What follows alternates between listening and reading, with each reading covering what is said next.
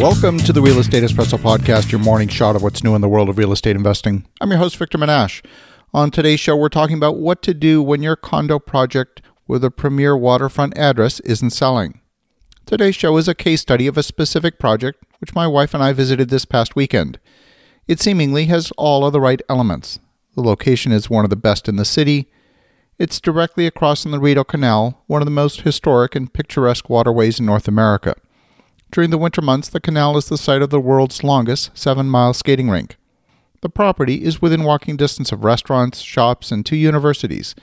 It's in the heart of the community and it still has lots of green space right out your doorstep. The location counts some embassies in the same area overlooking the canal. The project is being developed by an experienced development team who have completed several other successful projects.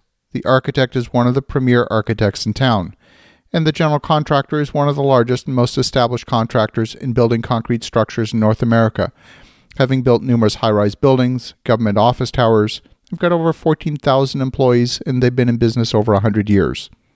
The showroom and sales center is located in an old church that resides on the site of the future condo tower. The developer took the project through the entitlement process and the project's approved.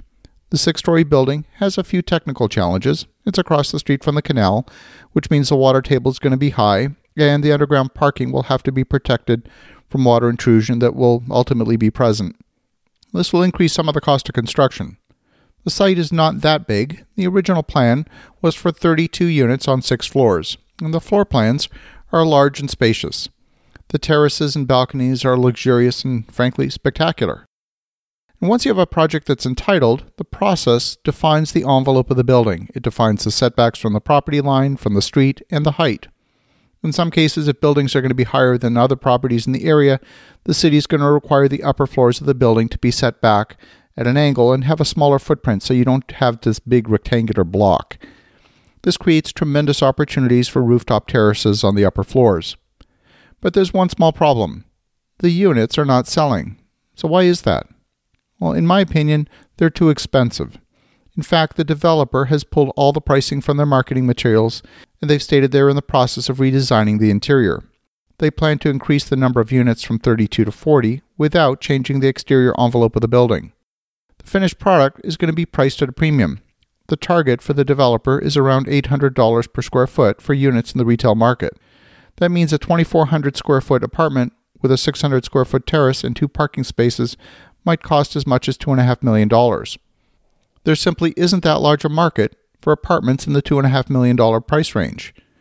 Underground parking spaces are going to be priced at 45,000 each. At the end of the day, the target clients are going to be people who are empty nesters who want a property in a premier walkable location combined with the security of a lock and leave condo. They want to know that maintenance of the building is handled and they can spend a few months away in the winter without having to worry about taking care of their property. The building offers minimal amenities. The developer knows that this demographic isn't going to use the gym or the swimming pool on average, and if residents want access to those amenities, there are several within walking distance in the downtown core. The problem is that the price point is too high. As developers, we tend to think in terms of price per square foot, but retail buyers don't think in those terms. Retail buyers think in terms of price point, of affordability. Tenants don't think in terms of rent per square foot. They have a monthly budget, of so many dollars a month. They might want a large two bedroom for that price, but if they can't get it, they'll accept something smaller that fits within their budget. That's exactly what the developer needs to do in this case is redesign the building to reduce the unit sizes and increase the number of units within the same building envelope. The second constraint is going to be parking. There's no on-street parking in this location, so all the parking must be contained within the building they decide to try and fit, let's say, 80 units in the same building, they wouldn't be able to satisfy the parking requirements. So the maximum number of units is going to be around 40, and this will be constrained by the parking. Even when this building is completed with a larger number of units, they won't exactly be cheap. Smallest units will be priced around 800,000. The larger units will be hopefully below the $2 million price point, and the majority around a million and a half. Even at that price point, the market is small. It's going to take a long time for this project to sell out. This is the case of a project where the numbers look great in an Excel spreadsheet. But the reality in the market doesn't care about Excel.